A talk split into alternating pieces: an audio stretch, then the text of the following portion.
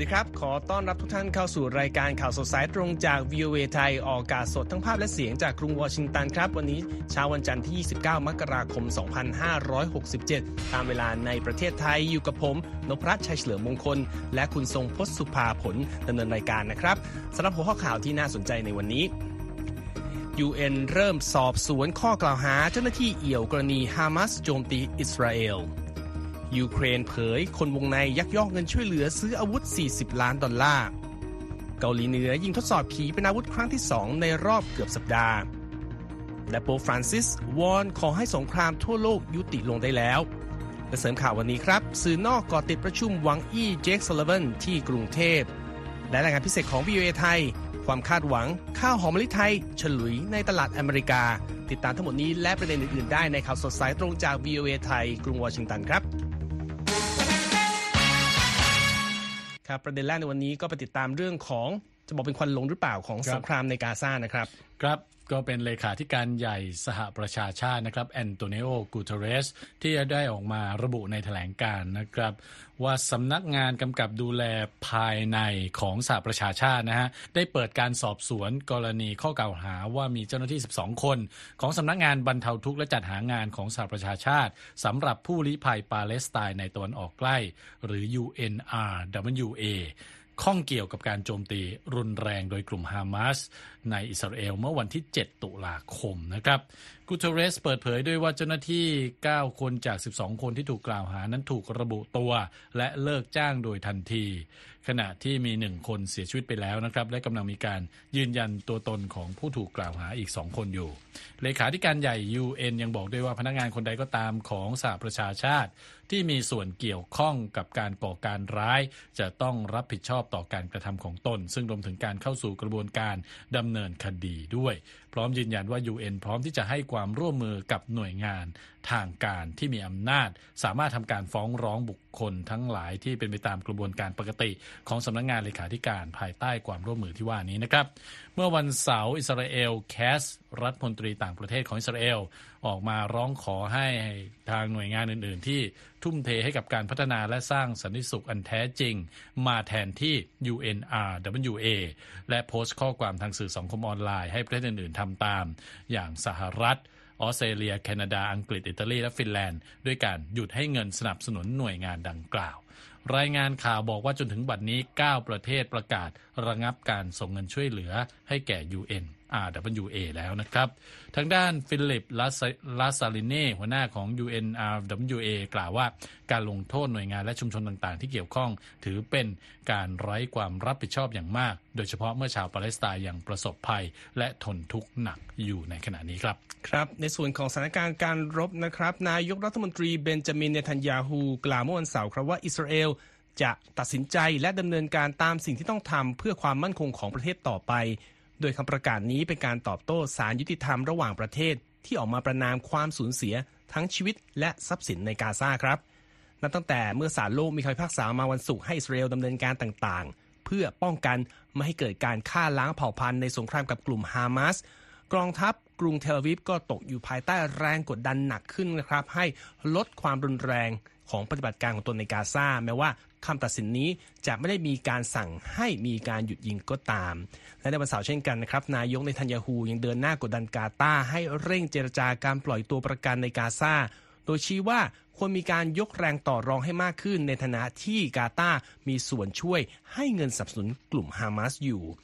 ทั้งนี้นะครับเจ้าที่สหรัฐที่ไม่ขอเปิดเผยตัวตนระบุว่ากระบวนการเจรจาข้อตกลงดังกล่าว มีความคืบหน้าบ้างแล้วครับ โดยอาจจะจบลงด้วยการดำเนินแผน 2 ระยะ กล่าวคือในเฟสแรก จะมีการหยุดยิงเพื่อเปิดทางให้มีการปล่อยตัวประกันที่เป็นสตรี ผู้สูงอายุ และผู้ได้รับบาดเจ็บ ก่อนที่อิสราเอลและฮามาสจะทำงานร่วมกันเป็นเวลา 30 วัน เพื่อดำเนินการในเฟสที่ 2 ที่จะมีการปล่อยตัวประกันที่เป็นพลเรือนผู้ชาย และทหารอิสราเอลต่อไปนะครับ ขยับไปดูสถานการณ์ที่ยุโรปกันบ้างนะครับ หน่วยงานดูแลด้านความมั่นคงของยูเครน หรือว่า SBU เปิดเผยว่า พนักงานจำนวนหนึ่งของบริษัทค้าอาวุธสัญชาติยูเครน รวมหัวกับเจ้าหน้าที่รัฐบาลยักยอกเงินเกือบ 40 ล้านดอลลาร์จากงบประมาณซื้ออาวุธที่ใช้ในการต่อสู้กับรัสเซียไปครับโดย SBU ระบุว่าผู้ต้องสงสัย 5 คนนะครับ ถูกสั่งฟ้องไปแล้ว และอีกหนึ่งรายก็ถูกควบคุมตัวไว้ทันขณะกำลังพยายามเดินทางออกนอกประเทศ โดยทั้งหมดอาจถูกลงโทษด้วยการจำคุกสูงสุดเป็นเวลา 12 ปีครับอายการยูเครนเปิดเผยด้วยว่ามีการอายัดเงินที่ถูกยักยอกไป เพื่อเตรียมนำส่งคืนกลับงบประมาณด้านกลาโหมต่อไปแล้ว ขณะเดียวกันกระทรวงกลาโหมอังกฤษระบุในรายงานด้านข่าวกรองรายวันในวันอาทิตย์ว่า สถิติล่าสุดแสดงให้เห็นว่าเกิดการโจมตีด้วยการจุดไฟเผาสำนักงานเกณฑ์ทหารของรัสเซียมากขึ้นถึง 2 เท่า ในช่วง 6 เดือนที่ผ่านมานะครับ คุณสงพจน์รัสเซียกล่าวโทษว่าผู้ที่อยู่เบื้องหลังการโจมตีดังกล่าว คือคนที่บอกว่าเป็นคนทำตามคำสั่งของเจ้าหน้าที่รัฐบาลชาติตะวันตกครับ แต่ว่ากระทรวงกลาโหมอังกฤษเห็นต่าง และชี้ว่า สถิติที่เพิ่มสูงนี้ มีความเป็นไปได้สูงที่มาจากความไม่พอใจเกี่ยวกับสงคราม ที่มีการยกระดับความไม่พอใจมากขึ้น ภายในหมู่ประชากรชาวรัสเซียเอง โดยเฉพาะในกลุ่มผู้ที่ถูกเกณฑ์ไปช่วยรบ หากต้องมีการระดมพลอีกครั้งกระทรวงกลาโหมอังกฤษระบุด้วยว่าผู้ต้องสงสัยในกรณีการจุดไฟเผาสำนักงานเกณฑ์ทหาร ถูกสั่งฟ้องในคดีว่าด้วยการก่อการร้ายและก่อกบฏครับ และแม้ว่าประธานาธิบดีวลาเมียร์ปูตินจะเคยสัญญาในการถแถลงข่าวประจำปี ในเดือนธันวาคมที่ผ่านมาว่า จะไม่มีการเรียกระดมพลเพิ่มอีก การก่อเหตุจุดไฟเผาสำนักงานเกณฑ์ทหารของรัสเซียที่ยังคงเพิ่มขึ้นสูงอยู่นี้ กระทรวงกลาโหมอังกฤษเลยระบุว่า น่าแสดงให้เห็นถึงการขาดซึ่งความมั่นใจในคำสัญญานี้ของผู้นำรัสเซียนะครับคุณสมบัติครับไปที่เรื่องของความคืบหน้ากรณีเครื่องบินเครื่องบินเฉลยศึกตกบ้างนะครับคุณนพรัตน์ครับ เจ้าหน้าที่รัฐบาลยูเครนกล่าวว่ารัสเซียไม่ได้นำเสนอหลักฐานใด ๆ ที่น่าเชื่อถือ เพื่อสนับสนุนคำกล่าวอ้างว่ากองกำลังยูเครนยิงเครื่องบินทหารที่อ้างว่าทำหน้าที่ขนส่งเชลยศึก ชาวยูเครน 65 รายตกเมื่อสัปดาห์ที่แล้วนะครับเจ้าหน้าที่ด้านประสานงานเชลยศึกของยูเครนกล่าวว่าญาติญาติของเชลยศึก ที่มีรายงานว่าเสียชีวิต ในเหตุการณ์เครื่องบินตกนั้นยังไม่สามารถระบุตัวตนของผู้ใดได้นะครับจากภาพถ่ายที่ทางรัสเซียส่งมาให้ พันโทคีรีโลบูดานอฟ หัวหน้าหน่วยข่าวกรองทหารยูเครนกล่าวเมื่อวันศุกร์ว่ามอสโกไม่ได้นำส่งข้อมูลที่สามารถตรวจสอบความถูกต้องได้เกี่ยวกับผู้โดยสารบนเครื่องบินลำที่ตกมาให้นะครับ หลังจากคณะกรรมาธิการสอบสวนของรัสเซียโพสต์คลิปวิดีโอทางแพลตฟอร์ม Telegram ที่บอกว่าเป็นภาพของเชลยสงครามชาวยูเครน บนเครื่องบินลำที่ตกนะครับ คลิปวิดีโอที่ว่านั้นแสดงให้เห็นภาพของรถหลายคันที่มุ่งหน้าไปยังเครื่องบิน รุ่นอิลยูชิน IL 76 ที่จอดอยู่ที่สนามบินซึ่งถูกปกคลุมไปด้วยหิมะนะครับก่อนที่จะมีคนค่อยๆเดินออกจากรถไปขึ้นเครื่องบินลำที่ว่านั้น โดยคลิปวิดีโอนี้ไม่มีเสียง และมีการขึ้นตัวหนังสือหนึ่งบรรทัดที่บอกว่าเป็นภาพเจ้าหน้าที่กองทัพยูเครนกำลังขึ้นเครื่องบินทหารแต่ไม่ได้ระบุนะครับว่าเกิดขึ้นที่จุดใด ทั้งนี้มอสโกอ้างว่ามีเจ้าหน้าที่ของตน 9 คนที่เสียชีวิต ในเหตุการณ์ครั้งนี้นะครับคุณนพรัตน์ครับมาดูอีกประเด็นข่าวหนึ่งซึ่งเป็นข่าวหน้าหนึ่งของสหรัฐนะครับ โดยเจ้าที่ทหารอเมริกัน 3 นายเสียชีวิตขณะที่เจ้าที่อีกหลายสิบนายได้รับบาดเจ็บในวันอาทิตย์ครับ หลังเกิดการโจมตีด้วยโดรน เข้าที่พื้นที่ทางตะวันเฉียงเหนือของจอร์แดน ที่อยู่ติดกับชายแดนซีเรีย ตามรายงานข่าวของสำนักข่าว AP ที่อ้างข้อมูลจากกองทัพสหรัฐครับ ประธานาธิบดีโจไบเดนระบุในแถลงการว่าผู้ที่ทำการโจมตีดังกล่าวคือกลุ่มติดอาวุธที่อิหร่านหนุนหลังอยู่ และว่าสหรัฐจะนำตัวผู้ที่อยู่เบื้องหลังทั้งหมดมารับผิดชอบ เมื่อถึงเวลามาถึงขณะที่ลอยออสติน รัฐมนตรีกลาโหม สหรัฐกล่าวว่าสหรัฐจะดำเนินการทุกอย่างที่จำเป็นเพื่อปกป้องสหรัฐทหารของเราและผลประโยชน์ของเราครับไบเดนซึ่งได้รับรายงานเหตุการณ์ดังกล่าวขณะเดินทาง เยือนเมืองโคลัมเบียรัฐเซาท์แคโรไลนากล่าวด้วยว่า นี่คือการโจมตีที่ไม่เป็นธรรมอย่างที่สุดและต่ำซามด้วยนะครับโอมาอาบูเลลานักเคลื่อนไหวจากกลุ่มสื่อ DRSO 24 ซึ่งมีที่ทำการในยุโรปบอกกับ AP ว่าบรรดานักรบของกลุ่มติดอาวุธที่มีอิหร่านนุนหลังอยู่ในภูมิภาคตะวันออกของซีเรียก็เริ่มทำการอพยพออกจากที่มั่นของตนแล้ว เนื่องจากเกรงกลัวการโจมตีทางอากาศของสหรัฐครับ เจ้าที่สหรัฐรายหนึ่งเปิดเผยด้วยว่า ตัวเลขผู้รับบาดเจ็บจากการโจมตีดังกล่าวเพิ่มขึ้นเป็นอย่างน้อย 34 คนแล้ว ขณะที่เจ้าที่อีกรายระบุว่า จุดที่ถูกโจมตีนั้น เป็นฐานทัพที่มีชื่อว่า Tower 22 ที่ตั้งอยู่กับแนวชายแดนซีเรีย และเป็นจุดที่ทหารหน่วยที่รับผิดชอบ การสนับสนุนกองกำลังจอร์แดนใช้เป็นฐานปฏิบัติการครับ แต่ว่าสถานีโทรทัศน์ของรัฐบาลจอร์แดนรายงานว่า มูฮันนัดมูไบดิน โฆษกรัฐบาลจอร์แดน ยืนยันว่าการโจมตีที่เกิดขึ้นนั้น เกิดที่ฝั่งซีเรียไม่ใช่ฝั่งตนนะครับ ทั้งนี้กองทัพสหรัฐใช้พื้นที่จอร์แดนที่มีพรมแดนติดกับอิรัก อิสราเอล เขตเวสต์แบงก์ของชนชาวปาเลสไตน์รวมทั้งซาอุดิอาระเบีย และซีเรียเป็นฐานที่มั่นมาตลอด โดยปกติจะมีเจ้าหน้าที่ทหารอเมริกันประจำอยู่ในจอร์แดนราว 3,000 นายครับ ขณะที่ทุกท่านกำลังติดตามรายการข่าวสดสายตรงจาก VOA ไทยกรุงวอชิงตันนะครับ ยังมีประเด็นข่าวสารอื่นๆ น่าสนใจรออยู่ครับ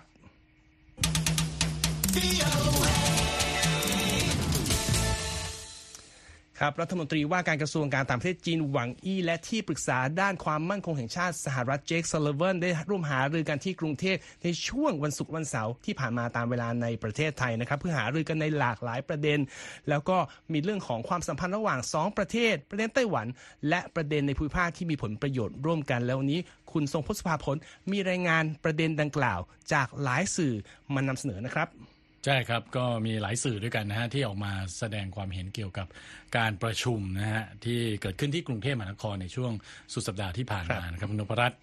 สื่อรอยเตอร์รายงานว่าการหารือของเจ้าหน้าที่ระดับสูงของสหรัฐกับจีนครั้งนี้มีขึ้น ก่อนการประชุมสุดยอดของประธานาธิบดีโจไบเดน กับประธานาธิบดีสีจิ้นผิงนะครับคาดว่าจะเกิดขึ้นในช่วงฤดูใบไม้ผลินะครับแต่ยังไม่ได้ระบุวันแน่นอน โดย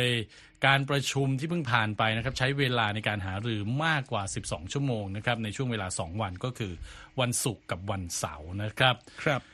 สื่อ AFP ชี้นะครับว่าช่วงหลายปีที่ผ่านมาสหรัฐกับจีนมีประเด็นกระทบกระทั่งกันหลายเรื่องนะฮะ ตั้งแต่เทคโนโลยี การค้า สิทธิมนุษยชนตลอดจนกรณีไต้หวันและทะเลจีนใต้ แต่หลังจากการประชุมสุดยอดของประธานาธิบดีไบเดน และประธานาธิบดีสีจิ้นผิง ที่นครซานฟรานซิสโกเมื่อเดือนพฤศจิกายนนะครับความสัมพันธ์ของสองประเทศก็กลับมาอยู่ในภาวะคงที่ครั้งนะครับคือไม่ได้ลดถอยลงนะฮะแต่ว่าอยู่ในระดับคงที่ แถลงการของกระทรวงการต่างประเทศที่เผยแพร่ในวันเสาร์นะครับได้ระบุนะครับของกระทรวงการต่างประเทศจีนบอกว่า หวังและซาลิวันนั้นมีการสื่อสารเชิงยุทธศาสตร์อย่างตรงไปตรงมา ได้ผลและมีสาระสำคัญ ในประเด็นที่ทั้งสองฝ่ายเห็นตรงกัน จากการประชุมที่ซานฟรานซิสโกนะครับตลอดจนการจัดการอย่างเหมาะสมต่อประเด็นที่สำคัญและอ่อนไหวในส่วนที่เกี่ยวกับความสัมพันธ์ของสหรัฐกับจีนนะครับ ส่วนทางทำเนียบขาวก็มีถแถลงการเช่นกันนะครับ ยืนยันว่าทั้งสองฝ่ายจะทำงานร่วมกัน เพื่อจัดให้มีการสื่อสารที่เปิดกว้าง ระหว่างผู้นำสองประเทศนะครับและจะจัดการสถานะการแข่งขันของความสัมพันธ์สองประเทศอย่างมีความรับผิดชอบ ซึ่งเป็นส่วนหนึ่งของความพยายามทางการทูตระดับสูงนั่นเอง รอยเตอร์สชี้นะครับว่าเศรษฐกิจจีนที่กำลังชะลอตัวลงนั้น ก็อาจจะเป็น ปัจจัยหนึ่งนะครับที่ทำให้รัฐบาลกรุงปักกิ่งเนี่ยลดระดับความสัมพันธ์ในเชิงแข่งขัน กับกรุงวอชิงตันลงได้ เช่นกันนะครับกุลนพรัตน์ครับ อีกครับประเด็นหนึ่งครับที่พูดถึงเราต้องอืมพูดถึงก็คือเรื่องของไต้หวัน แน่นอนว่าต้องมีการเจรจาระหว่างสองฝ่ายนี้รายละเอียดเป็นไงบ้างครับ แน่นอนนะฮะเรื่องของไต้หวันเนี่ยก็เป็นเรื่องที่ถูกหยิบยกขึ้นมาหารือ เป็นประเด็นสำคัญเลยนะครับ ก็คือมีขึ้นหลังจากที่ไต้หวันเพิ่งจะมีประธานาธิบดีคนใหม่เรารายงานไปหลายครั้งนะครับครับณนพรัตน์ไลชิงเต๋อนะครับ เป็นประธานาธิบดีคนใหม่ ซึ่งสื่อรอยเตอร์บอกว่าเขาจะขึ้นดำรงตำแหน่งอย่างเป็นทางการในวันที่ 20 พฤษภาคม โดยที่ผ่านมานะครับไลยืนยันว่าจะไม่เปลี่ยนแปลงสถานะของไต้หวัน ขณะที่จีนก็ประนามว่าผู้นำคนใหม่ ว่าที่ผู้นำคนใหม่ของไต้หวันเนี่ยเป็นพวกแบ่งแยกดินแดน และปฏิเสธที่จะมีการเจรจากับไต้หวันตามที่ไหลได้เสนอไปก่อนหน้านี้นะครับ ส่วนสื่อ AP รายงานอ้างแถลงการของทางการจีนนะครับว่ารัฐมนตรีหวังได้ขอให้สหรัฐทำตามคำมั่นที่จะไม่สนับสนุนไต้หวัน พร้อมยืนยันว่าการที่ไต้หวันมีผู้นำคนใหม่นั้นไม่ได้เปลี่ยนแปลงความจริงที่ว่าไต้หวันเป็นส่วนหนึ่งของจีนนะครับรัฐมนตรีหวังผู้นี้ก็ยังบอกด้วยว่าความเป็นอิสระของไต้หวันเป็นประเด็นที่ท้าทายความสัมพันธ์ของจีนกับสหรัฐมากที่สุดเลยนะครับ สื่ออัลจ z ซีล่ารายงานนะครับบอกว่าก่อนการประชุมในสุดสัปดาห์ที่ผ่านมากระทรวงกลาโหมไต้หวันได้เปิดเผยว่ามีเครื่องบินจีน 33 ลำ และเรือจีน 6 ลำ โคจรรอบเกาะไต้หวันในวันศุกร์และวันเสาร์และมีเครื่องบินรบ 13 ลำของจีนที่บินข้ามช่องแคบไต้หวันไปด้วยนะครับ ส่วนสื่อ AFP บอกนะครับว่าทำเนียบขาวมีคำแถลงว่า ระหว่างการประชุมนั้นเจคซิลแวนได้เน้นย้ำความสำคัญของการมีสันติภาพและความมั่นคงข้ามช่องแคบไต้หวันด้วย เมื่อสัปดาห์ที่แล้วนะครับนักการเมืองอเมริกันสองคนได้เดินทางไปพบกับไลชิงเต๋อที่ไต้หวันนะครับเพื่อยืนยันการสนับสนุน ของสหรัฐที่มีต่อไต้หวันด้วยครับคุณนพรัตน์ครับ นอกจากเรื่องที่ใกล้ตัวเราขนาดนี้แล้ว เรื่องที่เป็นประเด็นข่าวทุกวันก็คือเรื่องของสถานการณ์ในตะวันออกกลางก็เป็นสิ่งที่นำมาคุยกันที่การประชุมครั้งนี้ด้วยใช่ไหมครับใช่ประเด็นเกี่ยวกับตะวันออกกลางที่มีการคุยกันก็เรื่องของกลุ่มฮูตีที่โจมตีเรือสินค้าในทะเลแดงนั่นเองนะครับครับโดยสื่อรอยเตอร์บอกว่าที่ปรึกษาด้านความมั่นคงแห่งชาติสหรัฐกดดันให้รัฐมนตรีหวังอี้เนี่ยใช้อิทธิพลทางการทูตเพื่อโน้มน้าวให้อิหร่านยุติการสนับสนุนให้แก่กลุ่มฮูตีในเยเมนเป้าหมายก็เพื่อให้กลุ่มฮูตีหยุดการโจมตีเรือสินค้าในทะเลแดงนั่นเองนะครับ แต่ว่าเจ้าหน้าที่ผู้หนึ่งก็กล่าวกับ AP ว่าก่อนหน้านี้จีนก็ได้เรียกร้องไปยังอิหร่านให้ลดระดับความขัดแย้งในตะวันออกกลางด้วยนะครับ คราวนี้อีกประเด็นหนึ่งอีกเรื่องหนึ่งที่อาจจะส่งผลครับในการเลือกตั้งประธานาธิบดีสหรัฐปีนี้นะครับคุณนพรัตน์ครับสำนักข่าวรอยเตอร์สเขาบอกว่าประธานาธิบดีไบเดนเนี่ยพยายามที่จะรักษาช่องทางการสื่อสารกับประธานาธิบดีสีจิ้นผิงเอาไว้ โดยมองว่าเป็นการเจรจาโดยตรงเนี่ยเป็นวิธีที่ดีที่สุดในการรับมือกับ ภัยคุกคามที่จะมาจากจีนนะคฮะรับซึ่งแตกต่างจากยุทธศาสตร์ของอดีตประธานาธิบดีโดนัลด์ทรัมป์คู่แข่งสำคัญของไบเดนนะครับซึ่งโดนัลด์ทรัมป์เนี่ยค่อนข้างมีวิธีที่แข็งกล้าวกับจีนมากกว่า ตอนที่เขาดำรงตำแหน่งนะฮะค รอยเตอร์ยังมองด้วยว่าความขัดแย้งระหว่างสหรัฐกับจีนในปีเลือกตั้งนี้นะฮะจะส่งผลเสียต่อเศรษฐกิจ และอาจกระทบต่อคะแนนนิยมของไบเดนได้ นอกจากนี้อาจยิ่งเพิ่มภาระให้กับคณะทำงานด้านความมั่นคงของไบเดนที่ตอนนี้รับมือทั้งสงครามยูเครน สงครามอิสราเอล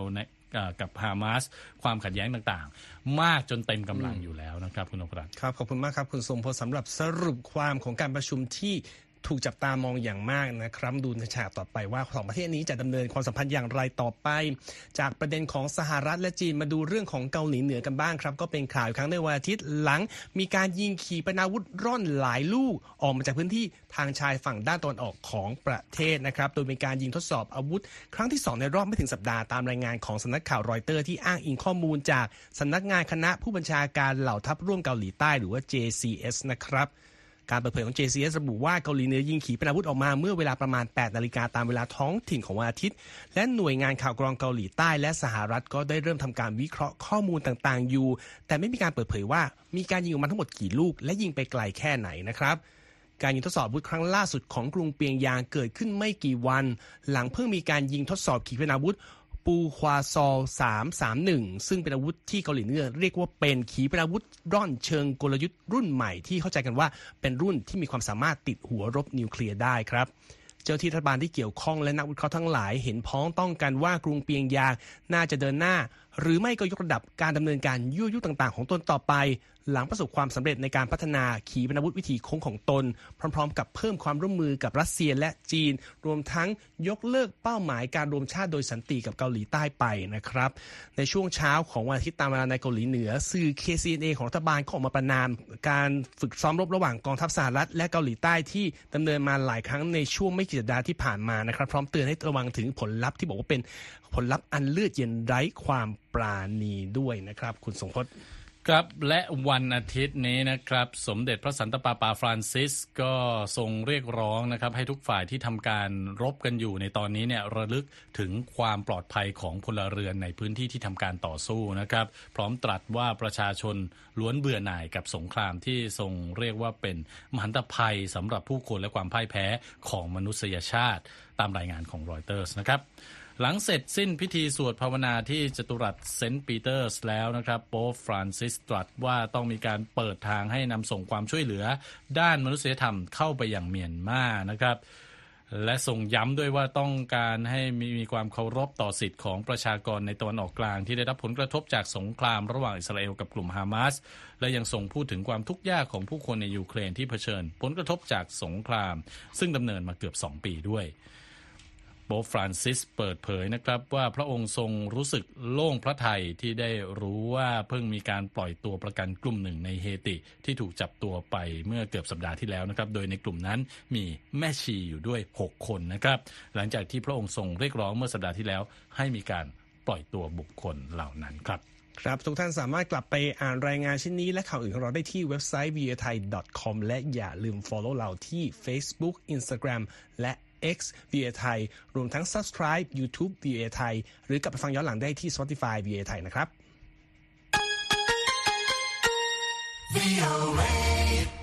มาถึงรายงานพิเศษของวิทยไทยกันบ้างครับ นักธุรกิจกลุ่มผู้นำเข้าและกระจายสินค้าในสหรัฐเตรียมเพิ่มยอดสั่งซื้อข้าวหอมมะลิคุณภาพสูงจากไทยมากขึ้น ภายใต้ความตกลงทางการค้าร่วมกันเพื่อรุกคืบด้านการตลาดในสหรัฐหลังเห็นแนวโน้ม และยอดขายสินค้า ข้าวหอมมะลิไทยที่เติบโตอย่างก้าวกระโดดในหลายรัฐทั่วอเมริกาในช่วงที่ผ่านมานะครับ ติดตามประเด็นนี้ได้จากคุณสุภกิจพัทรธีรานนท์ที่ส่งรายงานนี้มาจากแคลิฟอร์เนียครับข้าวหอมมะลิไทยที่วางขายในตลาดอเมริกากำลังเริ่มมีทิศทางที่ดี และเป็นหนึ่งในความคาดหวังของทางการไทย ที่พยายามมุ่งส่งเสริมการส่งออกสินค้าข้าว และสินค้าประเภทอาหารไปยังสหรัฐให้มากขึ้น บริษัท CKK นะคะเป็น การลงนามบันทึกความร่วมมืออย่างเป็นทางการ ระหว่างผู้บริหารบริษัทนำเข้า และกระจายสินค้ารายใหญ่ของสหรัฐอย่างน้อย 3 ราย กับนายภูมิธรรมเวชยชัย รองนายกรัฐมนตรีและรัฐมนตรีว่าการกระทรวงพาณิชย์ที่นครลอสแอนเจลิส ถือเป็นจุดเริ่มต้นสำคัญในการต้องการที่จะยกระดับและผลักดันการนำเข้าสินค้า โดยเฉพาะข้าวหอมมะลิคุณภาพสูงและสินค้าอาหาร ให้ได้มูลค่าการค้าไม่ต่ำกว่า 1,750 ล้านบาทต่อปี เรามาครั้งนี้เนี่ยเรามาพบกับผู้ประกอบการไทยนะครับ แล้วก็ผู้กระจายสินค้าหลายๆส่วนนะครับ คิดว่าเราหวังว่าเราจะเปิดตลาดไทยในเรื่องของข้าวไทย และเรื่องของอาหารไทยทั้งหลายนะครับ ในที่นี้ ให้กว้างขวางยิ่งขึ้นเพราะว่าเราก็ทราบดีอยู่แล้วว่าเอ่อสหรัฐอเมริกาเป็นคู่ค้าอันดับหนึ่งของประเทศแล้วก็ทำมายาวนาน แล้ววันนี้ข้าวหอมมะลิก็เป็นข้าวที่เอ่อได้รับความนิยมอย่างมากในในตลาดสหรัฐอเมริกานะครับผู้บริหารบริษัท CKK ประมุขเจิดพงษาธรเจ้าของบริษัท CKK Paradiso บริษัทนำเข้าสินค้าไทยรายใหญ่ หนึ่งในบริษัทผู้ร่วมลงนามข้อตกลงความร่วมมือหรือ MOU กับบริษัทคู่ค้าของอเมริกา ที่มีมูลค่ารวมกัน 1,435 ล้านบาท กล่าวกับ VOA ไทยว่า จุดเด่นของข้าวหอมมะลิไทยคือคุณภาพที่เป็นเอกลักษณ์ แบรนด์ดัง ๆ ที่อยู่ในอเมริกาเนี่ยที่มันดังได้ก็เพราะคุณภาพมันดีนะแล้วมีมูลค่าเพิ่มมหาศาล เพราะนั้นเออนี่นี่เป็นสิ่งดีที่เป็นเอกลักษณ์ของประเทศไทย แล้วก็ผมเชื่อมั่นเหลือเกินว่า อนาคตยังไปได้อีกไกลคุณประมุขเจตพงศาธรด้านบิลคุก ผู้อำนวยการบริษัท Arch Point Cell Texas บริษัทที่จำหน่ายข้าวสู่ท้องตลาดรายใหญ่ในรัฐเท็กซัสมา 40 ปี ย้ำถึงความประทับใจในคุณภาพและความหอมของข้าวหอมมะลิจากไทย ที่ได้รับเสียงตอบรับจากผู้บริโภคในสหรัฐอย่างชัดเจน I don't eat anything but Thai Hamali rice. The aroma, the flavor, the texture is second to ผู้บริหารบริษัทนำเข้าข้าวรายใหญ่ของสหรัฐบอกว่า รสชาติและคุณภาพของข้าวหอมมะลิดีมาก และได้รับความนิยมอย่างมาก โดยพบว่ามีอัตราการเติบโตที่สูงขึ้นกว่าข้าวทั่วไปในท้องตลาด โดยเฉพาะกลุ่มผู้บริโภคชาวอเมริกันเชื้อสายฮิสแปนิกในรัฐเท็กซัสที่ชื่นชอบข้าวหอมมะลิของไทยอย่างมาก changing demographics in the market of Texas. Hispanic consumers are now gravitating toward ขณะเดียวกันกลุ่มร้านอาหารไทยที่กระจายทั่วไปในสหรัฐ ก็ถือเป็นอีกหนึ่งในกลไกที่ขับเคลื่อนให้อาหารไทยเป็นที่รู้จักมากขึ้น โดยผู้ประกอบการร้านอาหารไทยมองว่า หากรัฐบาลสามารถดำเนินนโยบายช่วยเหลือ และกระตุ้นกระแสข้าวไทย และสินค้าไทยให้เป็นผลสำเร็จ ก็จะช่วยให้ร้านอาหารไทยในต่างแดนได้รับประโยชน์ตามไปด้วยซอฟต์พาวเวอร์เนี่ยมันก็เป็นแรงผลักดันทำให้คนเนี่ยรู้จักทั้งวัฒนธรรมการกินการเป็นอยู่ทุกด้านทุกอย่างรอบมิติพอมันเป็นกระแสเป็นเทรนด์ขึ้นมาเนี่ย เราร้านอาหารเนี่ยทุกร้านก็ได้ประโยชน์แน่นอน บางครั้งเราก็ต้องมีการสต็อกข้าวไว้บ้างในโกดังเหมือนกัน ในช่วงที่ราคาสูงนะคะ เพื่อที่ว่าเอ่อเพราะไม่งั้นต้นทุนค่าของของของของต่างๆเนี่ยก็สูงขึ้นนะนะคะ ในขณะเดียวกันราคาขายของเราเราก็ไม่ได้สามารถที่จะขึ้นได้ ถ้ารัฐบาลสามารถที่จะช่วยในเรื่องของเออช่วยลดต้นทุน ตรงนี้ให้กับผู้ประกอบการร้านอาหารที่อยู่ทางอเมริกาเนี่ยได้ต้นทุนที่ต่ำลง อันนี้ก็จะช่วยได้ค่อนข้าง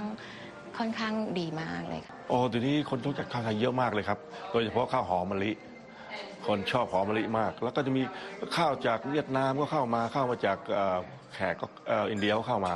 แต่ว่าข้าวไทยเนี่ยได้รับการนิยมมากที่สุด ขอให้เราหาพันธุ์ข้าวที่ดี เพื่อจะต่อสู้กับ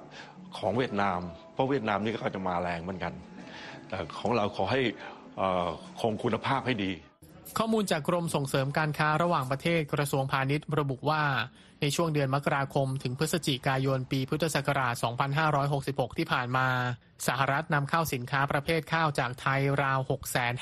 65,170 ตัน ขณะในช่วง 10 เดือนแรกของปีเดียวกัน ปริมาณการส่งออกข้าวของไทยไปทั่วโลกอยู่อันดับที่ 3 ของโลก โดยมีปริมาณส่งออก 6.92 ล้านตัน ขณะที่เวียดนามเป็นอันดับที่ 2 อยู่ที่ 7.05 ล้านตัน ส่วนอินเดียส่งออกข้าวสูงสุดเป็นอันดับที่ 1 อยู่ที่ 16 ล้านตัน สุภกิจพัทรธีรานนท์ Voice of America ภาคภาษาไทย รายงานจากรัฐแคลิฟอร์เนีย ขอบคุณครับคุณสุภกิจปิดท้ายวันนี้ อันดับหนังทำเงินสหรัฐเป็นไงบ้างครับ คุณทรงพจน์ต้องบอกว่าบรรยากาศการชมภาพยนตร์ในสหรัฐสุดสุดสัปดาห์นี้ค่อนข้างเงียบเหงาครับคุณนพรัตน์ไม่มีหนังเข้าใหม่ที่อืมกระโดดขึ้นมาติดในอันดับ 5 อันดับแรกเลยนะฮะอือหือก็มีการสลับตำแหน่งกันแค่นั้นนะฮะครับ The Beekeeper ซึ่งอยู่ในอันดับที่ 2 สัปดาห์ที่แล้วกระโดดมาอยู่ในอันดับที่1นะครับเข้าฉายมา 3 สัปดาห์ ชื่อไทยน่ากลัวมากเลยนะครับ ครับนรกเรียกพ่อนะฮะผลงานล่าสุดของนักแสดงขาบูเจสันสเตต a มนะครับ ทำเงินไปได้อีก 7.4 ล้านดอลลาร์ในสัปดาห์ล่าสุดนะครับ อันดับ 2 ก็คือ Mean Girls ที่ตกลงมาจากเอ่อเอ่ออันดับหนึ่งสัปดาห์ที่แล้วนะคครับเก็บไปอีก 7.3 ล้านดอลลาร์ค่อนข้างเบียดกันเลยทีเดียวอืมอันดับ 3 นะครับ Wonka ยังไม่ไปไหนนะครับ ก็ยังคงอยู่ใน5อันดับแรกแม้จะฉายมาแล้วถึง 7 สัปดาห์ครับทำเงินเพิ่มไปได้อีก 5.9 ล้านดอลลาร์ อันดับ 4 ก็เป็นภาพยนตร์แอนิเมชัน Migration นะครับทำไปอีก 5.1 ล้านดอลลาร์ ส่วน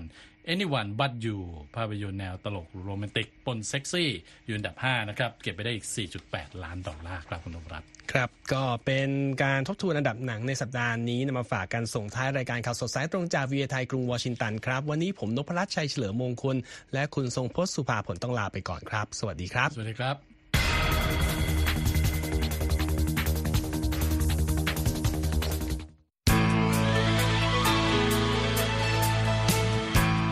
ครับ และที่จบไปเป็นรายการจาก VOA ภาคภาษาไทย รายงานสดส่งตรงจากกรุงวอชิงตันประเทศสหรัฐ คุณผู้ฟังสามารถติดตามข่าวสารจากทั่วโลกได้ในทุกที่ทุกเวลาที่เว็บไซต์ voa thai com รวมถึงทุกช่องทางในโซเชียลมีเดีย Facebook YouTube Twitter และ Instagram เริ่มต้นวันด้วยการอัปเดตข่าวสารจากทั่วโลก ผ่านรายการข่าวสดสายตรงจาก VOA ภาคภาษาไทย และสุดสัปดาห์กับ VOA ทั้งยังเรียนรู้เรื่องราวทางวัฒนธรรม และไลฟ์สไตล์ผ่านรายการภาษาอังกฤษแบบอเมริกันของเรา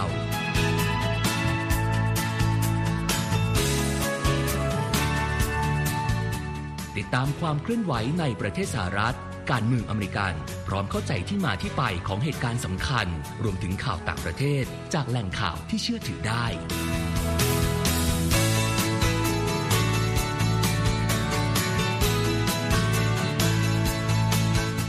นอกจากนี้ VOA ยังมีบทสัมภาษณ์และคอนเทนต์แบบ Exclusive จากบุคคลที่น่าสนใจหลากหลายวงการ และยังมีเรื่องราวของคนไทยในประเทศสหรัฐอีกด้วย